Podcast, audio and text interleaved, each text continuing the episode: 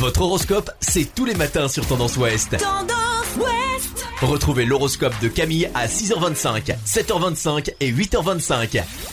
Bonjour à tous, on commence votre horoscope du mardi 28 avril par les béliers. Rien ne sera facile dans les finances. La prudence s'imposera. Taureau, c'est en restant sur des questions terre à terre que vous ferez progresser vos projets positivement. Gémeaux, c'est en vous penchant sur des détails que vous allez réussir à mieux comprendre certaines subtilités. Quant au cancer, c'est le moment idéal pour demander une augmentation ou pour changer complètement d'orientation professionnelle. Lion, un conflit est possible avec vos parents ou vos enfants si vous adoptez une attitude trop critique ou intolérante.